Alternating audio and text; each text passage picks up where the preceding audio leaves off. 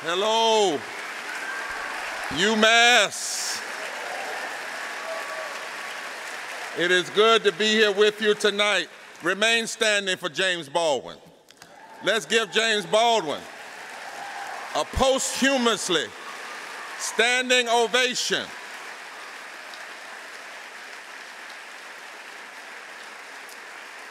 Amen. Thank you so much. Gracious Spirit of the universe, gracious God, help us and hold us that we might be strong enough and able enough to do your will. Amen. It is good for old country preacher to be invited, here to UMass, and I want to thank everybody who's had anything to do with making possible this lecture series in tribute to James Baldwin. If I could have just been invited to sit in the midst of what might be called America's greatest prophetic and penetrating writer of the 20th century, I would have just been pleased to do that. Thank you, thank you to his family, thank you to the dean, the chair of the department, dear sister who, in, who uh, introduced me kindly, members of the Poor People's Campaign here in Massachusetts, which by the end of the night I hope is all of you all in the audience. So I want to ask you to make sure you go to either the Poor People's Campaign, a National Call for a Moral Revival website, and sign up or go to Repairers of the Breach and click on Poor People's Campaign and sign up. And I hope to convince you with some words. I hope to turn your ears into eyes tonight. And then at the end, show you a video that will make you see how important it is that we recognize it is and it has been for some time movement time in America.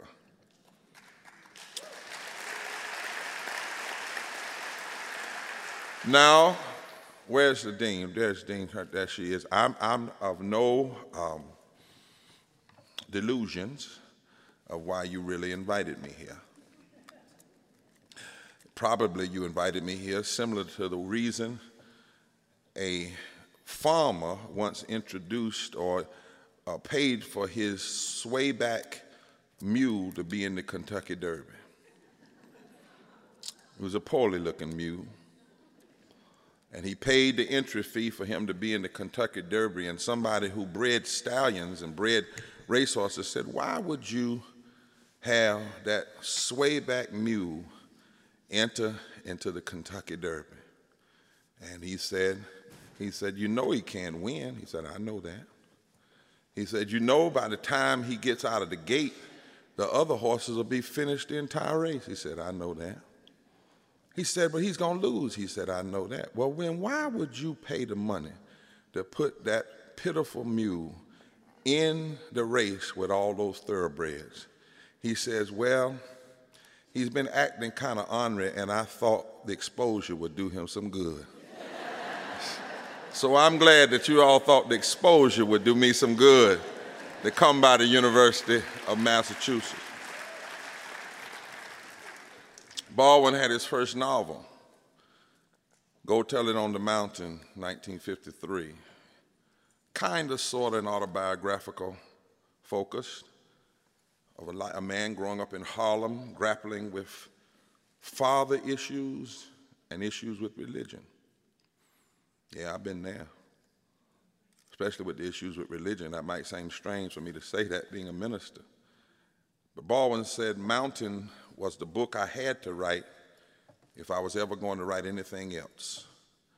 He said, I had to deal with what hurt me most. And I had to deal with, above all, he said, I have to deal with, I had to deal with my father. Before we talked about the alphabets, LGBTQI, Baldwin in 54, 1954, dared to write Giovanni's Room. Told the story of an American li living in Paris and he had a complex description of homosexuality then. He was helping the world then recognize that we are all complex and no one label defines us and no part of us gives anybody the, the, the, the power or the authority to discriminate against us. He wrote just above my head in 78 uh, to talk about interracial relationships. These were very controversial titles. There was a time in this country that it was literally outlawed for black love and white love to be love. He wrote, Nobody Knows My Name. The Amen Corner, where he looked at Pentecostal storefront religion, was a play produced at Howard University in 1955, made its way to Broadway. He also did notes of a native son, and he wrote about those things. He wrote about the story of racism. He wrote books for our next time, particularly to help his white brothers and sisters, but he wrote it from the perspective so that they could see what African Americans see when they look at a society. And even though his works in, at work in Fire Next Time was strong, Baldwin never backed up on truth. Inside of that book is also hope, his hope and belief that we could get it right, but we'd never get it right until we told the truth. The truth must precede reconciliation. There can be no reconciliation without truth, honesty, and repentance. And so tonight, for a little while, I want to wrestle with the subject the fire this time facing the fire this time. One thing Baldwin knew that we can never forget, and that is that the American project has had a kind of split personality, a kind of political and social schizophrenia, where there has been this struggle between the great gulf of what we say we dream to be and what we actually are. You find clues to this everywhere. Anybody that has honestly looked at this American project, even in America's great hymns like America, America, God shed his grace on thee. But there's another line in that hymn America, America, God mend thine every flaw. Dr. King once critiqued this nation he loves so much, and the greatest critics have come from the greatest lovers of this nation. Dr. King once said, Let us be dissatisfied until America will no longer have a high blood pressure of creeds and an anemia of deeds. It was Langston Hughes, one of Baldwin's friends, that said, America, oh America, has never been America to me, but I swear this oath that America must be. So let us take back our mighty dream again. America, yes, there has been progress. But this has only come, progress has only happened when there were people who knew who they were and dared to challenge the schizophrenia of this nation, dared to stand up to it. That's why, my friends, y'all mind if I take off my coat? That's why it amazes me when I hear people saying today, people, some of them who I thought were quite astute, We've never seen this before. Now, evidently, they didn't graduate from the history department at University of Mass. And if they did, we need to take their degree back. You've never seen this before. Oh, never, we've never seen anything like Trump before. We've never seen it. This is the third time that a president who lost the popular vote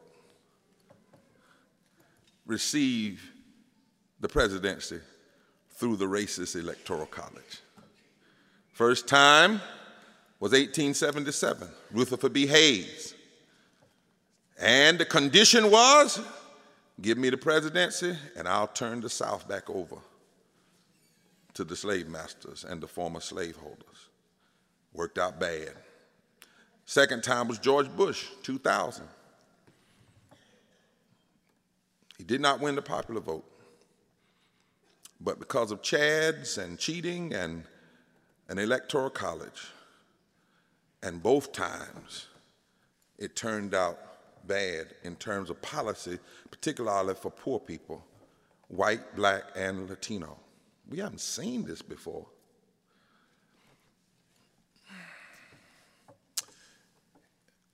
Nineteen fourteen, long before Steve Bannon was advising the White House, long before there were those who have had overt white supremacy feelings and thoughts and policies were in this present White House, Woodrow Wilson, an educated man, a president of a college, won the presidency, and the first thing he did was played birth of a nation to his entire staff in the Oval Office, a movie that derided and denigrated fusion politics of black and whites in the South who actually made the nation better and glorified the Klan. We haven't seen this before. In 1919, that's when the Charlottesville statue was commissioned. The statue that they marched around, the statue that we had to battle, the statue where the young white girl was killed, Charlottesville, where people said they were marching around that statue to honor the Confederacy. No, they weren't, because 90% of those statues were not raised to honor the Confederacy. The majority of those statues were raised post 1898, between 1898 and 1922, to honor the return of white supremacy.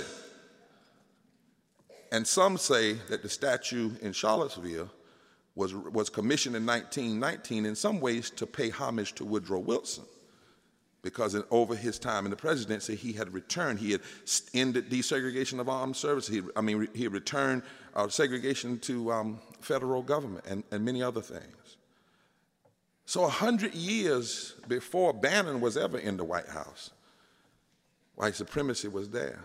The question might really need to be asked when hasn't white supremacy been in the White House?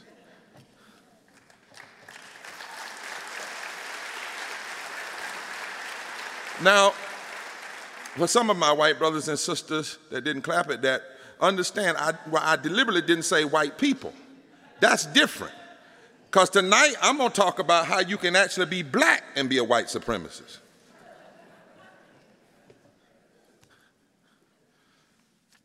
fighting the fire this time. If you understand basic history, the first thing we must come to grips with is we need a deeper analysis in this moment. And it is not enough to say it's just Trump. In fact, that's a mistake. To make Trump the cause alone is to not understand what led to Trump and his enablers and what we're seeing now. Civil rights movement, 1954 to 1968, some say. But in the middle of that movement, extremist Dixiecrats who were afraid of losing power, we have to know this history, Learn how to perpetuate the culture of racism without pre pre preparing to be racist. And they learned it through what one writer called the greatest losing winner of all time, George Wallace. They learned that racism was powerful, but you had to learn how to frame it in a way that what you were saying and promoting didn't look like racism. You had to create dog whistles. And if anybody knows anything about a dog whistle, if you blow it, only the dogs howl. And so they developed the Southern strategy. And that strategy was when it was finally really put together by 1968, had a goal of lasting 50 years. And this is the 50th year. The Southern strategy was a strategy deliberately designed to play the race card in a way to drive Southern whites to vote for extremist white politicians and for Southern whites to not join with poor blacks and poor Latinos, and they were uh, uh, uh poor whites to join with poor blacks and poor Latinos to be a power. The goal was to keep that alliance from ever happening in the South and for it to work in the racist enclaves of the North and the Midwest. It was in a revealing interview that former GOP strategist Lee Atwater boldly described how the Southern strategy worked to undermine fusion politics, the fusion politics that was born during the first Reconstruction between 1866, 67, 68, and on, which had expanded the democracy. He said, on tape, Lee Atwater said this, knowing somebody was taping him. He said, This is what you do. If you want to tear people apart, you say stuff like force busing, states' rights, and all that stuff. And then you get very abstract and you talk about cutting taxes and all these things you're talking about uh, seem like they're totally economic things. But, but the byproduct of them is blacks get hurt worse than whites, and whites, especially poor whites, blame black and brown people for their problems. Kevin Phillips was tell Nixon, all we got to do to win is find out who hates who and pit them against one another, a position which he later repented of, but it was too late. The target of the Southern strategy began really in earnest right after the first Kerner report was initially the states of the, they wanted the states of the old confederacies. I was talking to a professor here. Most people don't realize that if you, if you add up the electoral colleges in the 13 former Confederate states. You only need, after adding that up, 99 electoral colleges from the other 37 states to become president. You can control 33%. Let me see. Yeah, you can control 33% uh, of the House of Representatives from just 13 states. You can control 26 of the Senate seats and only need 25 from the other 37 states if you can just control the 13 former Confederate states. That was the goal. That was the goal. But they also found that race baiting worked other places because racism is not just a Southern phenomenon. Some of the first riots against the Brown decision happened in the North. Huh? And this is the so called kinder, gentler white supremacy that brought Storm, Strom Thurmond and the Dixiecrats into the public, Republican Party, paving the way for the campaigns of Richard Nixon, but Ronald Reagan also used it, and the Bushes. All of them employed the same political operatives years before Trump, and the same divide and conquer tactics, and the politics that undermine and deconstruct that the many of the programs and policies that were, were working to address the issues of systemic poverty and race were racialized and deconstructed, even though the people who were getting the most benefit from the program were white, particularly white Southerners. But it wasn't just Republicans. Democrats are not without blame. Because in the face of this, they didn't really take on racism. Instead, Democrats came wanted to talk about some strange neoliberalism that some that where you stop even saying the word poor. You don't you, you create a kind of attention violence against the poor. You don't talk about race, and you believe that somehow if you can just talk about the middle class, you can address the problem in America. So don't let anybody tell you that the problem is just Trump. Democrats, for instance, gave up the South, stopped organizing, stopped funding. We need to know long before Trump mastered a modern day version of the con of the Southern strategy, he had an audience that had been cultivated for more than 50 years. In fact, even before that, Dr. King, after Bloody Sunday, when, he fi- when they finally marched from Selma to Montgomery, he made a major speech. And how many of you know you really do need to know something that Dr. King said other than I have a dream? I mean, really?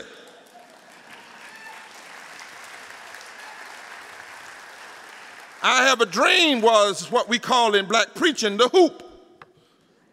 a closing, when you have dealt so with hard truths and the nightmare realities, you don't leave people in the valley.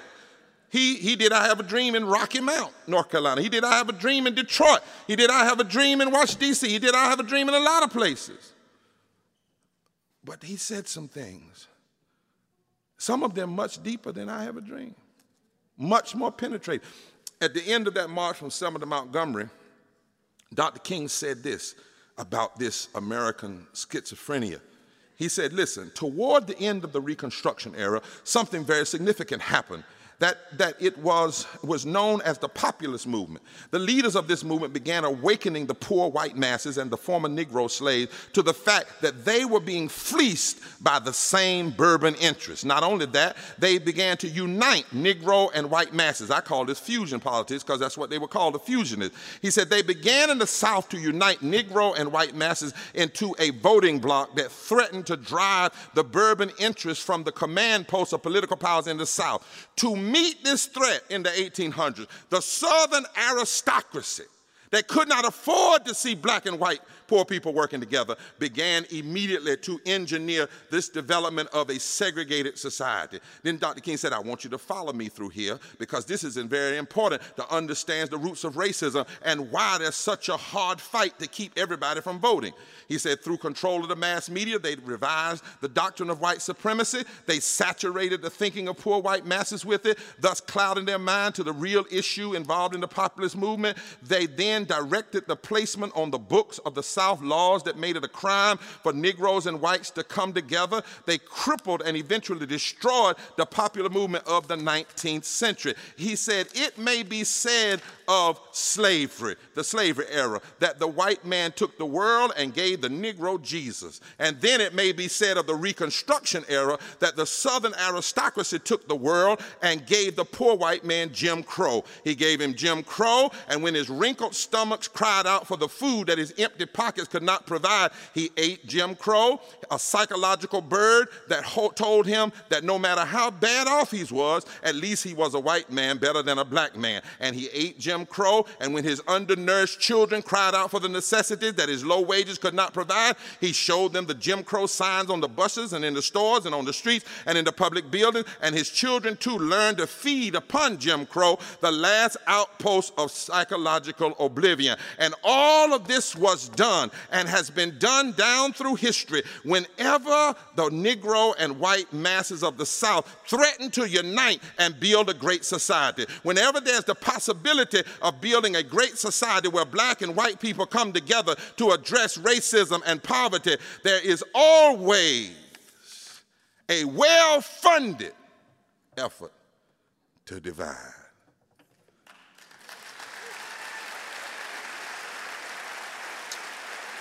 Now,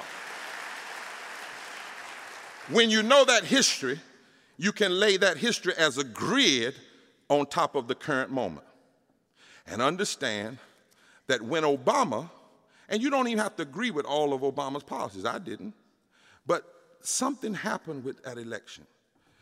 When the Obama electorate won in the South, won in Florida, won in Virginia, won in North Carolina, and one denomination through South Carolina. Hmm? It scared the bejesus out of the out of the, um, the, the, the, the people who, who still live in the lineage of the Southern strategy, separate people mindset. Because hit that electorate exposed the possibility of breaking through in those 13 southern states. It exposed the possibility of fusion alliances black, white, brown, Asian, First Nation, poor, working poor, working together. It exposed the possibility that there were changing demographics in the nation and changing metrics. And that is why, before the man was inaugurated, Newt Gingrich called a meeting said, We got to fight anything he does. Huh? And it wasn't just him, the Democrats blocked some of Obama's jobs program, trying to be Republican light. But that election set up something. And what we are seeing now is a reaction of fear of the possibility of rooms that look like this being at the ballot box and changing the balance of power. So here's part of another part of the analysis. Since the publication of Michael Wolff's Fire and Fury, and now Bob Woodward's Fear, Fear, pundits and politicians have again questioned President Trump's mental stability, provoking the Twitter in chief to retort that he is a stable genius. now, I leave mental health diagnosis to healthcare professionals. But we would do well to heed King's prophetic diagnosis of our shared moral malady and recognize that there is a moral, socio political sickness that has not been yet fully cleansed from the veins of this democracy. And it still produces, it still produces this reactionary extremism in state houses, in the US Congress, and in the present administration. And this sickness is bigger than one man. In fact, one of a great reporter and maybe one of these PhD students at UMass ought to get together and do their, their dissertation on this. What happened between the tweets? And for the older folk in here, you know, we used to sing a movement, a, a song between the, oh, shush, shush, shush, don't tell everybody.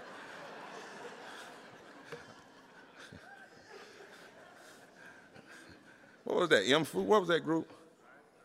Who? Oh, okay, Isley Brothers, somebody.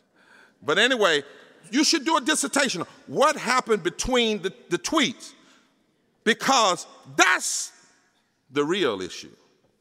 Not just one man, but what the Congress and state houses were doing before he was elected and what they are using his distraction to do even right now. Nell Painter, that great Princeton scholar, has said that what we see now with Trumpism, not Trump, Trumpism, the entire cohort of extremism is symptomatic of an often re- reoccurring iconography in our American history. We come to our sense as a nation for a moment, move forward for a moment, and then we have a massive, mean, and regressive relapse.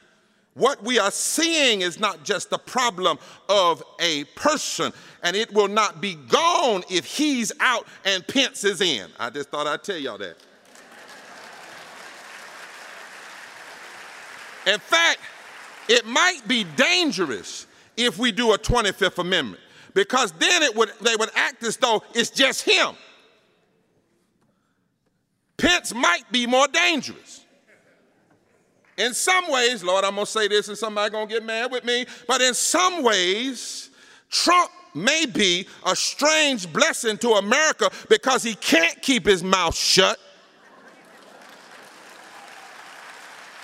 And it's waking people up and forcing people to understand that you don't just need to deal with Trump, we need to deal with the Congress and state houses all over this place called America. Talk to me, somebody.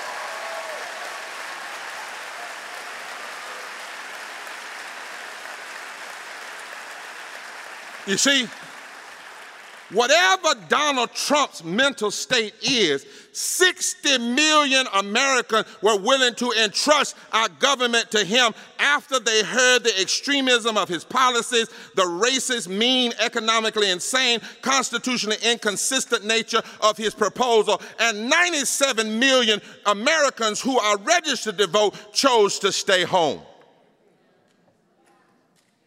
Whatever his mental state is in 2016, something's going on that's bigger than one issue. Somebody was saying to me the other day, this is a little graphic, but you all can handle it. Most of us are grown. They said, whenever you catch a cold, you sneeze snot. but just wiping the snot ain't gonna fix the cold.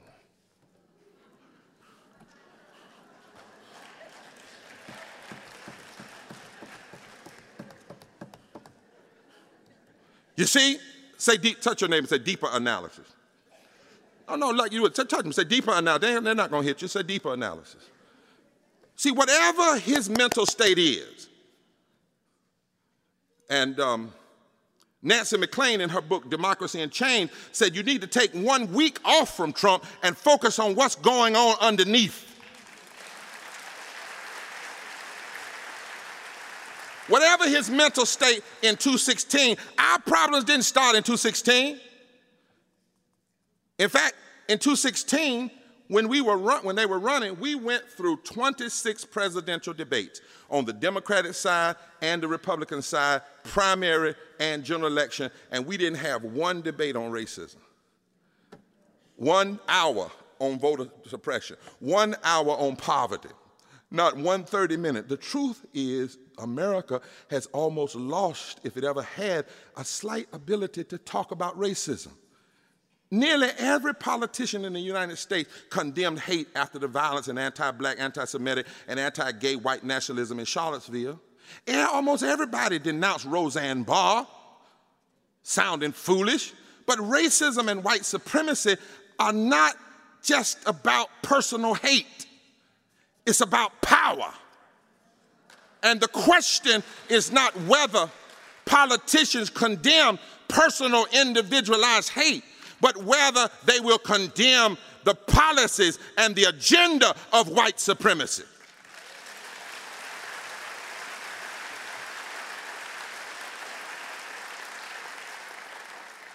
And we need to understand that even if you're black and you're elected, and white supremacists are against immigration reform, and white supremacists against, and white nationalists are against health care for all. And white nationalists are against voters, voter uh, um, voting registration and vote access to voting for all. Even if you're black, but you vote with those like for those policies, and you vote and you stand with that kind of extremism, at best, you are an enabler of white nationalism. But if you vote too much, no matter what your skin is, color is, you are a participant in white nationalism, even in the 21st century. Because it's about power. I said that one time, and Tim Scott got mad at me, a senator. I was down in South Carolina, and somebody asked me because he was talking about not Martin Luther King, and I said, Brother Scott, you can't talk too much about Martin Luther King because you vote against the very policies Martin Luther King was standing for. He was just talking, I love, I have a dream. I said, but that's not the issue. And I said, I said, because see, the white nationalists and Tea Partiers have always, every ventriloquist can find a good dummy. And he said, I called him a dummy. I said, I didn't call you no dummy. I said, every ventriloquist can find a good dummy. So if you're black in color, but you're supporting shutting down the Voting Rights Act, and you're supporting stopping people from getting health care, and you're supporting cutting the budget in a way that will have detrimental impact on black people and Latino people and poor white people, regardless of what the color of your skin is, Django. I mean, regardless. Y'all saw the movie, right? Listen, four, four things real quick. Why this cannot be about one person. Before 216, 22 states since 2010 passed voter suppression and drew race driven, unconstitutional, apartheid like congressional and state legislative districts, which means we have really in America state houses and a Congress that is unconstitutionally constituted. Because of surgical racism. And in the states that had the worst voter suppression laws, 57% of black voters live in those states. 234 electoral votes are in those states. 44 senators are in those states. And today, we, since 2013, three years before the, the election that brought us Trump, since 2013, we have had less voting rights than we had August 6, 1965, when the Voting Rights Act was first passed. Because on June 25, 2013, the Supreme Court in a 5 4 vote gutted the Voting Rights Act, told the Congress to fix it, and Boehner, McConnell, and Ryan refuse, have refused to fix the voting rights for over five years, 365 times five. Now, we call Strom Thurmond a racist, and he only filibustered the Civil Rights Act of 1957 for 24 hours.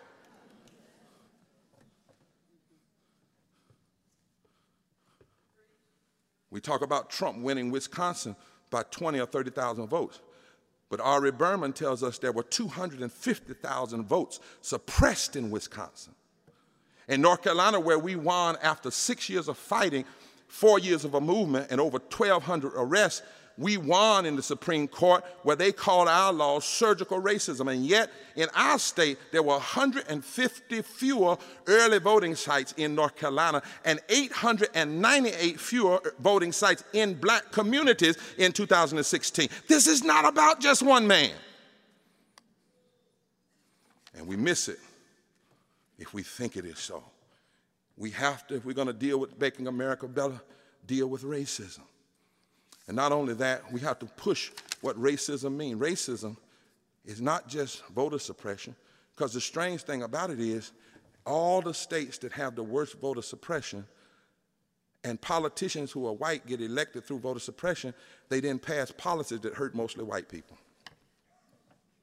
The states that have the worst voter suppression are also the states that have the highest child poverty, the highest women in poverty, the highest poverty rates, the lowest insurance covered rates, the lowest wages, the lowest union access, the greatest attack on the gay community, and the greatest attacks on immigrants. But those politicians get their power through voter suppression, and they fool a certain segment to say, if you vote for me, I'm gonna be against these people. But if they look deeper, they would see that they're conning them.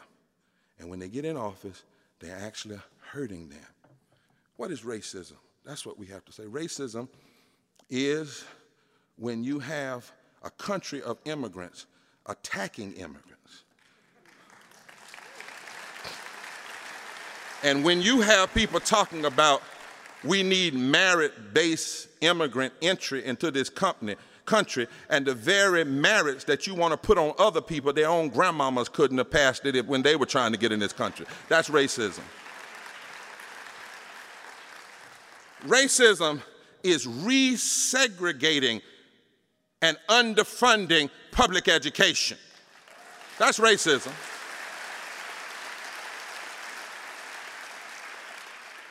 Racism is denying health care and knowing that in that denial, you're going to have millions of black and brown people to be hurt because of it.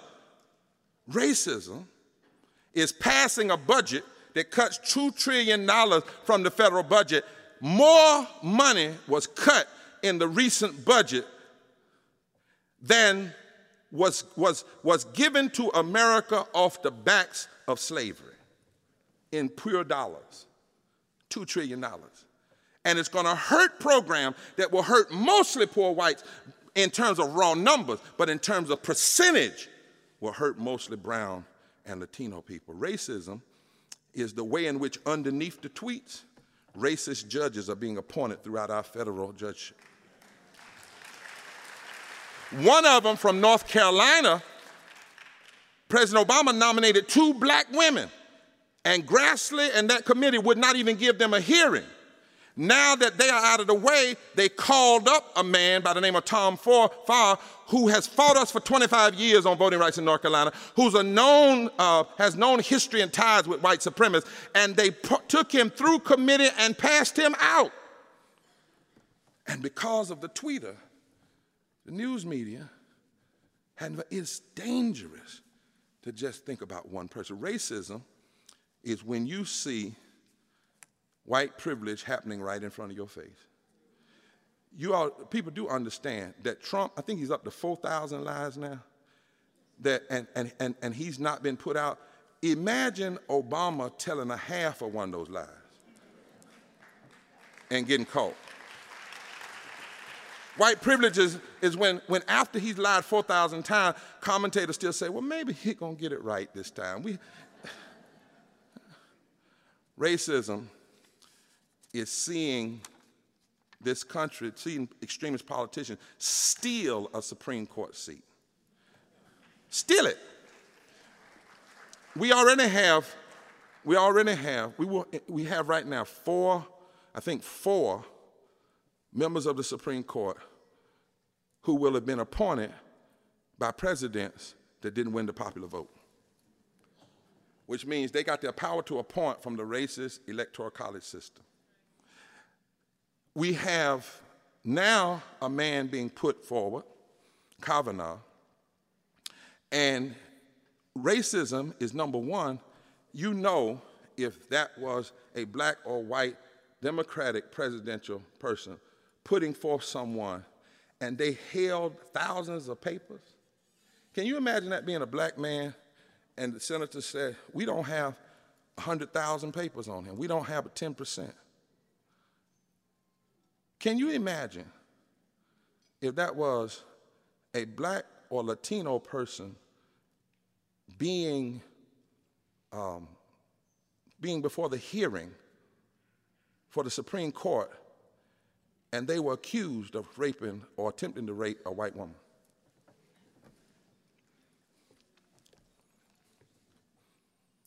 Well, even before that, it was a Democrat and a Republican that came together to push the Voting Rights Act through in 1965. Kavanaugh told a black woman, a senator, what's her name? Senator Harris, Kamala Harris. When Kamala asked him, did he believe that the Voting Rights Act Section 2 was settled law? He, in essence, said, I'm not answering you. Can you? That's racism. For a Supreme Court justice, a potential justice, in the year 2018 to refuse to answer if Section 2 of the Voting Rights Act is settled law. This is not about one person. And then when you put this systemic racism, the next thing we got to deal with is poverty. There are 140 million poor people in this country, not 39 million. 140 million when you look at supplemental um, uh, incomes and what who would be poor if they didn't get SNAP. And, there are 140 million, 14 million children. And the poor are not some small minority. The poor are not lazy people or black people. The poor are from Massachusetts to Mississippi from white communities to black communities to Latino communities to Asian communities.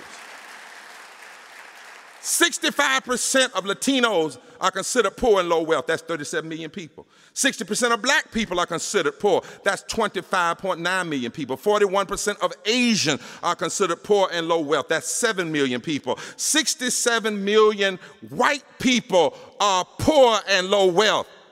67 million. 45% of all the poor are women and girls, 73.5 million. Nearly 52% of our children, 38 million, are poor and low wealth. In the wealthiest country in the world, 42% of the poor are elders. Right now, even with the Affordable Care Act, 37 million people are without health care. And the fight for health care didn't start with Obama, it started with a Republican named Teddy Roosevelt in 1912. And still today, America is the only one of the 25 wealthiest countries that does not provide some form of universal health care for all of its citizens. We have a problem that's bigger than Trump.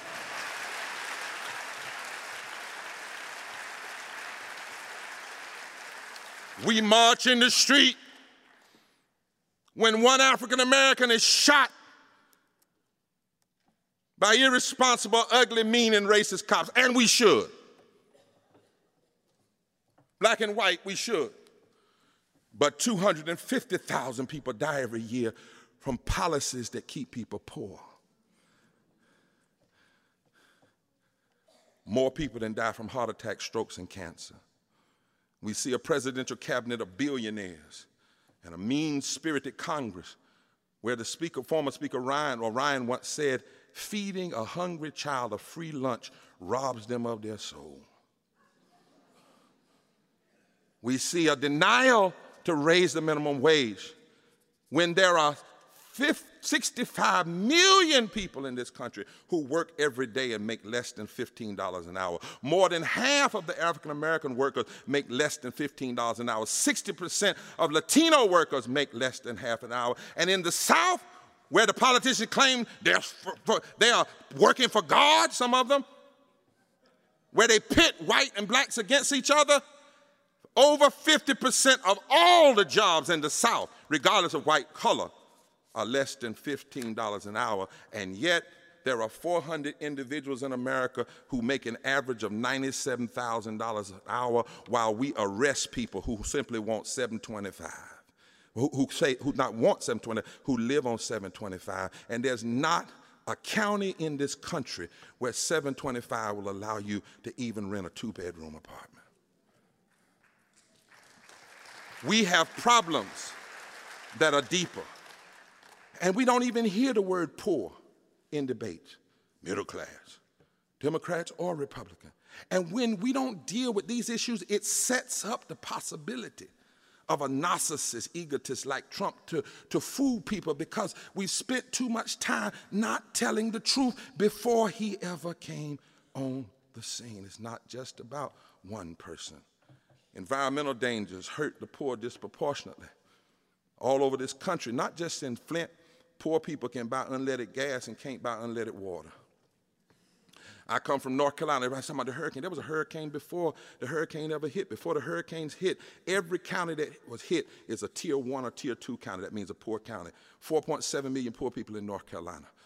2.2 million, or million, 1 million, three of them are children. A million people in North Carolina without health insurance, and our extremists who call themselves Republican legislature denied raising Medicaid health care for 500,000 people before the storm. So, what you have in North Carolina is not a storm came. You had a storm that's been a continuous, everyday storm, and that storm was hit by another storm. Oil companies are drilling for natural gas on Apache lands and copper on Apache lands, and they're poisoning the aquifers. Coal ash is spilling into the rivers. Federal deregulation could open up the mines in Alaska, and I've been out there with the Alaskan people, seeing the glaciers as they're melting and moving backwards.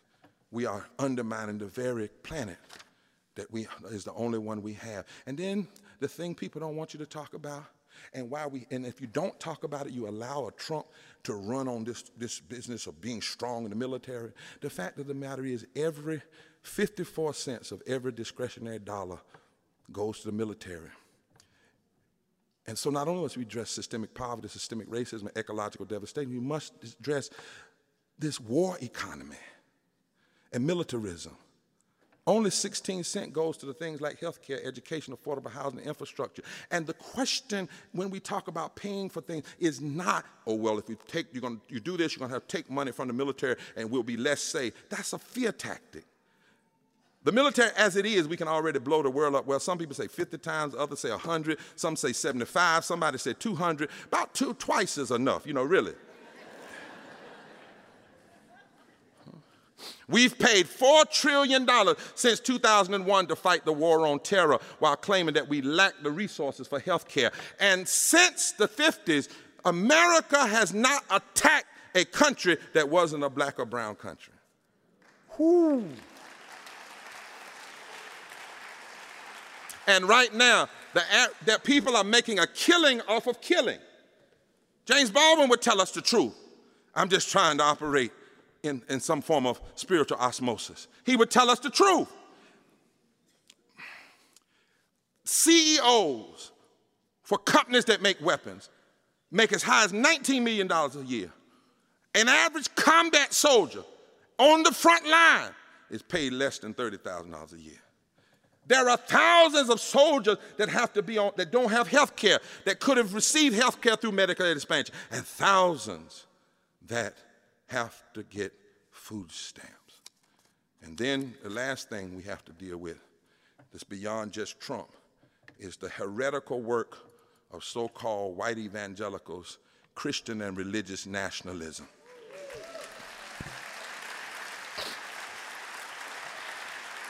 Now, we must understand that even this problem is not new. We are seeing now, uh, uh what we're seeing is a well funded revival of a specific and subversive false strand of Christianity and religiosity, one that has a historic legacy that stretches all the way back to slave master religion. As Kevin Kruse said it, the Princeton historian, he documented how this public religiosity wraps itself in the flag while doing the bidding of big business was a is a purchased product. What you're seeing now when you see Sheriff Falwell and Jeffress and those folk, you are seeing a purchased product. Kevin Kruse teaches us that in, in, in the 1930s, the U.S. Chamber of Commerce, and Sun Oil, and other companies, they hated the New Deal. They hated minimum wage. They hated Social Security, even back then. But they polled themselves, and because they had helped run the country into a depression, they didn't have really the kind of popularity. So they polled to see who was popular among the people, and they found out that the American pulpit was strong, and people trusted it. But they didn't own it. The social gospelers owned it. And so they, they funded a group called Spiritual Mobilization. They paid a man out of California, of all places. They paid him, and he said, I can deliver you 20 to 30,000 pulpits. He said, and we can get them to preach this a twisted form of Calvinism that says if you're good, you go to heaven. If you're bad, you go to hell.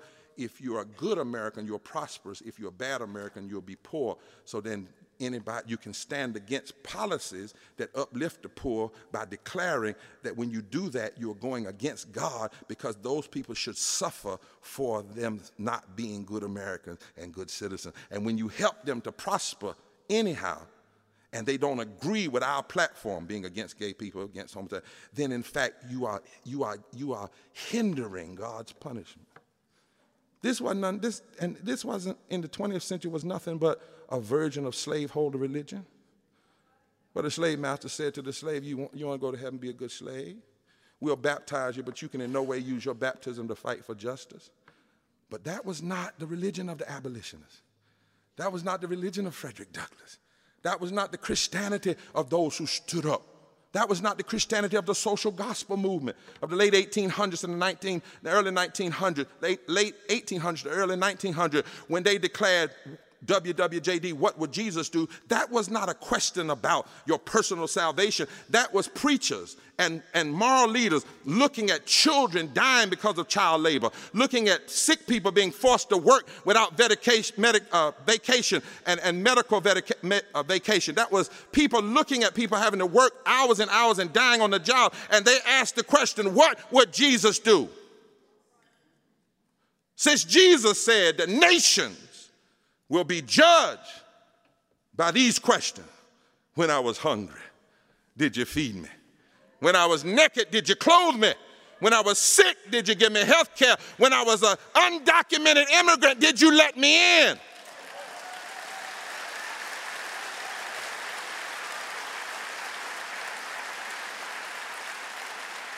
What you're seeing is a paid product of false prophets and heretical religion in Jeffress and Franklin Graham and Jerry Falwell. And I say this as that one of their brothers because some of us have said to them, brother, you need y'all need to come on and have a debate with you so we can help cleanse your soul. Because see, they don't want somebody that knows the book to talk to them about the book. They don't want somebody that's a person of faith to talk to them about the faith. But some of us know the book, and we know the book doesn't say anything about gay people. Lord help me, Jesus. And the one one or two places, and the one or two places that they misinterpreted, not one scripture ever trumps love your neighbor as yourself. But what the Bible does talk about, what Jesus talked about was how you treat the poor and the brokenhearted and those who've been made acceptable. I want to talk to them. If they want a moral debate, bring it on, baby, because we want to talk to you.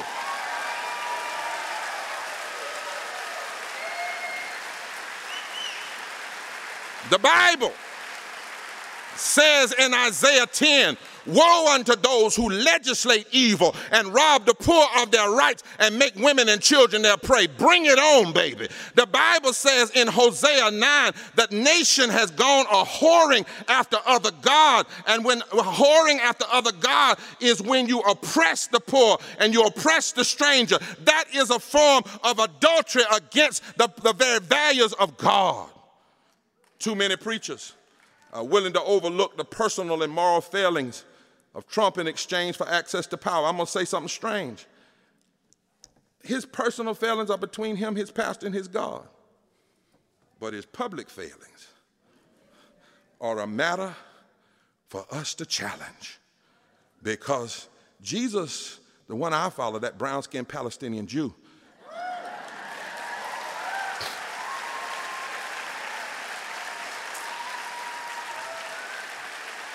He was not crucified for simply being nice. He was crucified because he decided to walk among the people that Caesar wanted to keep down and keep out of power. And that's why they crucified him as a protester, they crucified him as a revolutionary.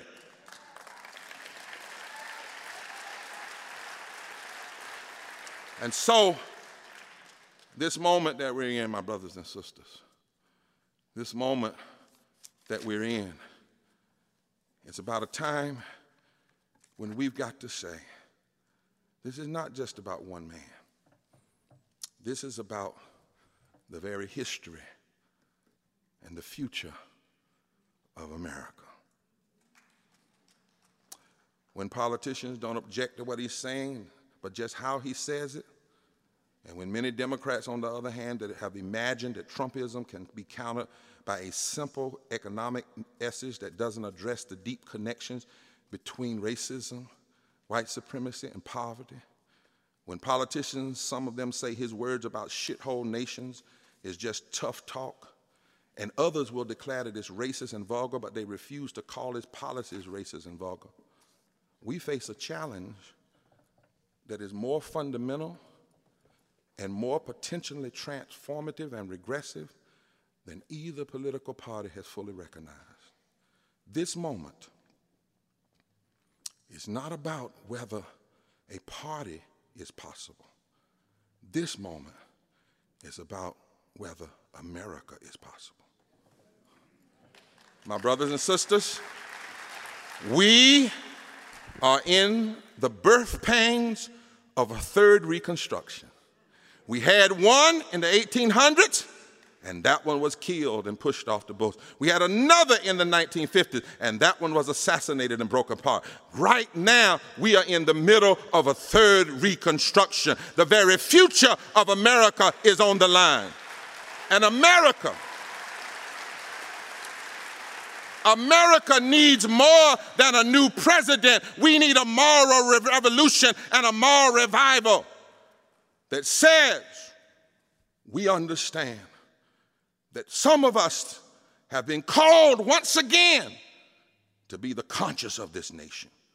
And we must know that in the 21st century, racism and economic fear still too often conjure a powerful magic which compels this nation to seek safety in hating the other and security in the false nativism that has failed us before and will fail us again.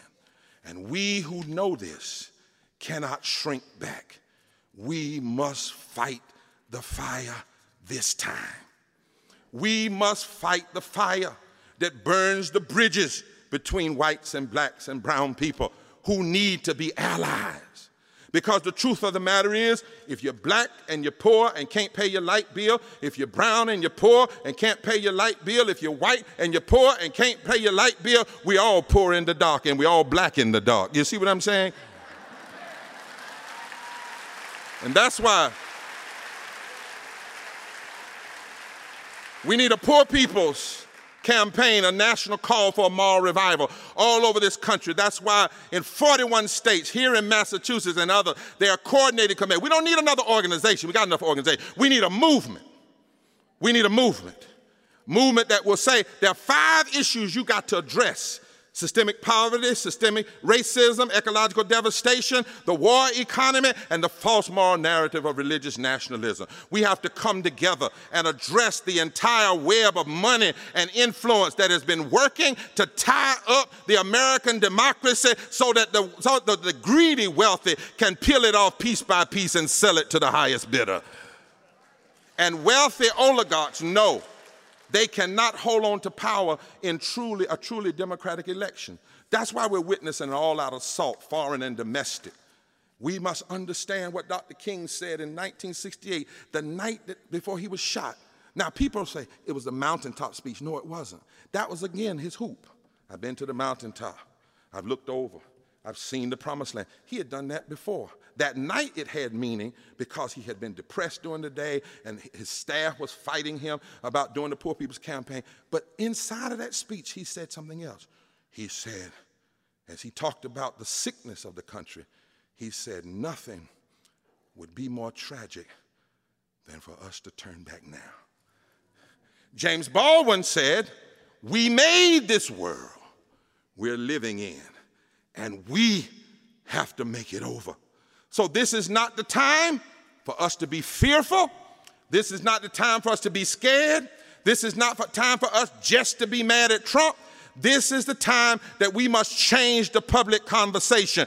This is the time that we must go to the polls en masse, not just because of a president, but because of the very future of this country. This is a time. This is a time that we must challenge this crazy divisive language. If somebody, corporate interests, say that health care for everyone is socialism, we need people, we need leadership who will say, no, it's not socialism, it's a moral social contract rooted in the establishment of justice. And if caring for all people is socialism, then the Constitution that tells us to promote the, promote the common, provide for the common good and promote the general welfare is socialism. Then equal protection under the law is socialism. When Jesus said nations must take care of the poor, that's socialism. If that if healthcare is socialism, then civil rights is socialism, then women's rights is socialism, then then then paying off big banks and and getting them out of a hole that they put them in their own self is a form of socialism. No, we will not let you define what we're doing as what it is. What we're doing is establishing justice and what is right in this nation. We must be those we must be those who challenge Democrats to do more than they would do and challenge Republicans to do less than they plan to do. We must bring we must bring satyagraha, truth force, to the political space. We cannot fail to be who we are. We are supposed to be the conscience of this nation. And I want you to know as I close that in this moment, those that fought before us, they can only inspire us. They can't help us. I went up to Rochester, New York. I went to the grave of Frederick Douglass. I called his name like Harriet Tubman did one time. I said, Frederick! And I'm telling you, he didn't get up. So Cherna, Sojourner's not getting up. Ella's not getting up. Fannie Lou is not getting up. Dorothy Day is not getting up. Rosa's not getting up. Rabbi Heschel is not getting up. James Reeb is not getting up. Martin, Malcolm, Medgar, they're not getting up. But we are their children.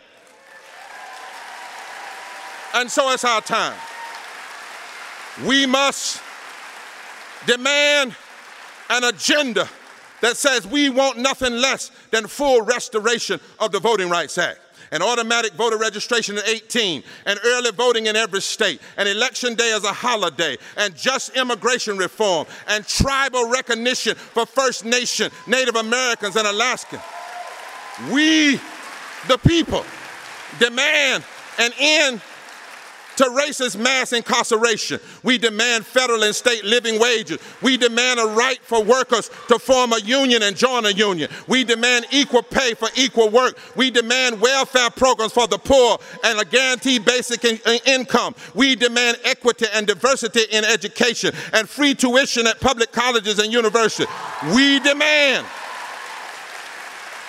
Medicaid expansion, a single payer universal health care for all, and fair and decent housing for all. We demand a repeal of the 2017 federal tax law because we need a moral budget. We demand 100% clean, renewable energy. We demand fully funded public water and sanitation infrastructure. We demand a ban on fracking and mountaintop removal and coal mining and coal ash ponds and offshore drilling. We demand a ban on pipelines and refineries. We demand that you protect our public lands, and we demand an end to military aggression and warmongering, and that you stop privatizing the military budget. We demand a ban on assault rifles. We demand the demilitarization of our borders and our communities. We demand it and we must have it. And we don't say we must have it because Bernie said it or anybody else said it. We demand it because our deepest moral values say it and our Constitution says it. And we know that if this nation doesn't do it, this nation's future is in trouble. And so we must have a vision, a vision that inspires people a vision bigger than Trump, a vision for the future of humanity, and a vision for the future of this, this nation. We must have it, we must fight for it, we must vote for it, we must stand up for it. Yes, these are tough times. The mean and the greedy are cocky on every side. Never before in recent history have we seen so much money, pornographic sums of money being spent to go backwards. It's lewd, it's arrogant. Yes, these are troubling times, but I'm here to tell you I see something happening.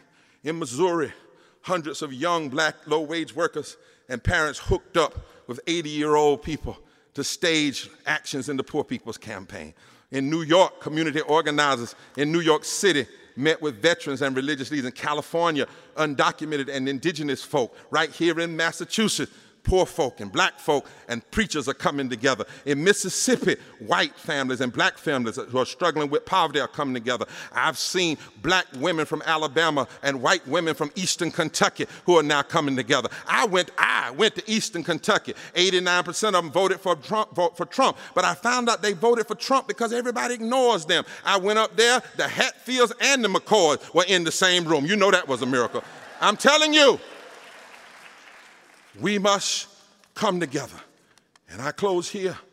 As a preacher, I don't care what you see in front of you if we come together. I know what coming together biblically can do.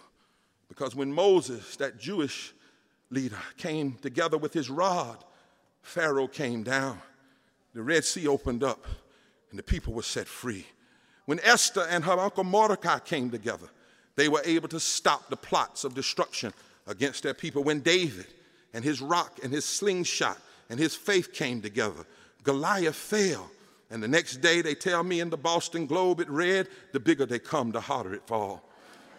when Shadrach, Meshach, and as we say down home, that bad Negro got together, way down in the fiery furnace, God cooled the furnace down and they challenged Nebuchadnezzar, who was a narcissistic leader. I know what coming together can do biblically, but I also know what coming together can do historically. Truth has really never lost.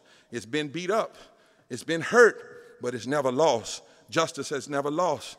During slavery, it looked like justice had lost, but when Harriet Tubman and Frederick Douglass and some white Quakers and white evangelicals got together, they formed a fusion movement that brought about abolition and led to the end of slavery. Women didn't have the right to vote, but when Sojourner Truth and, and, and Elizabeth Cady Stanton and Lucretia Mott, a white Quaker, and Mother Jones, when they got together, they won the right to vote. Plessy versus Ferguson looked like it had the victory, separate but equal. But when, when Thurgood Marshall got white lawyers and black lawyers and Jew, Jew, uh, Jewish lawyers to go back and grab Justice Harlan's dissent, the only white, white Supreme Court justice that dissented in 1898, when they all got together, they presented a case before an all-white Supreme Court, uh, Supreme Court where one member had been an active part of the KKK, but that court voted unanimously to bring down Jim, uh, separate but equal. It looked like Jim Crow had beaten down justice and couldn't rise again. But when Rosa Parks and Martin King and Bayard Rustin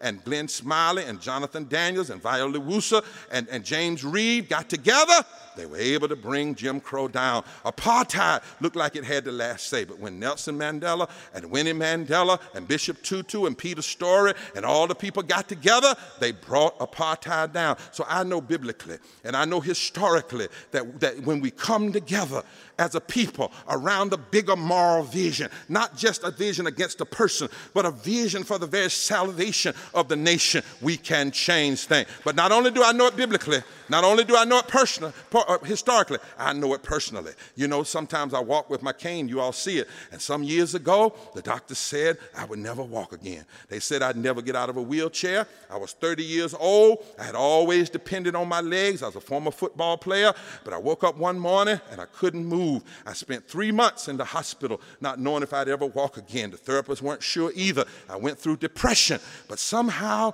for over 12 years I was in a wheelchair and on a walker, but over those 12 years, my mind got together. And then my doctors got together, and my nurses got together. The prayer warriors of my church got together. The family got together. My swim coach got together. My therapist got together. And bless God Almighty, when they all got together, I can hop a little bit now. I can march now. I can fight now. I can go to jail now. I started to walk again. So I'm a witness that when we all get together, what a day of justice will be. When we all get together, black and white and brown and yellow and Asian and young and old and gay and straight and urban and rural, when we all get together, we can turn America around. When we all get together, we can do what James Baldwin said we made this world and we can make it again.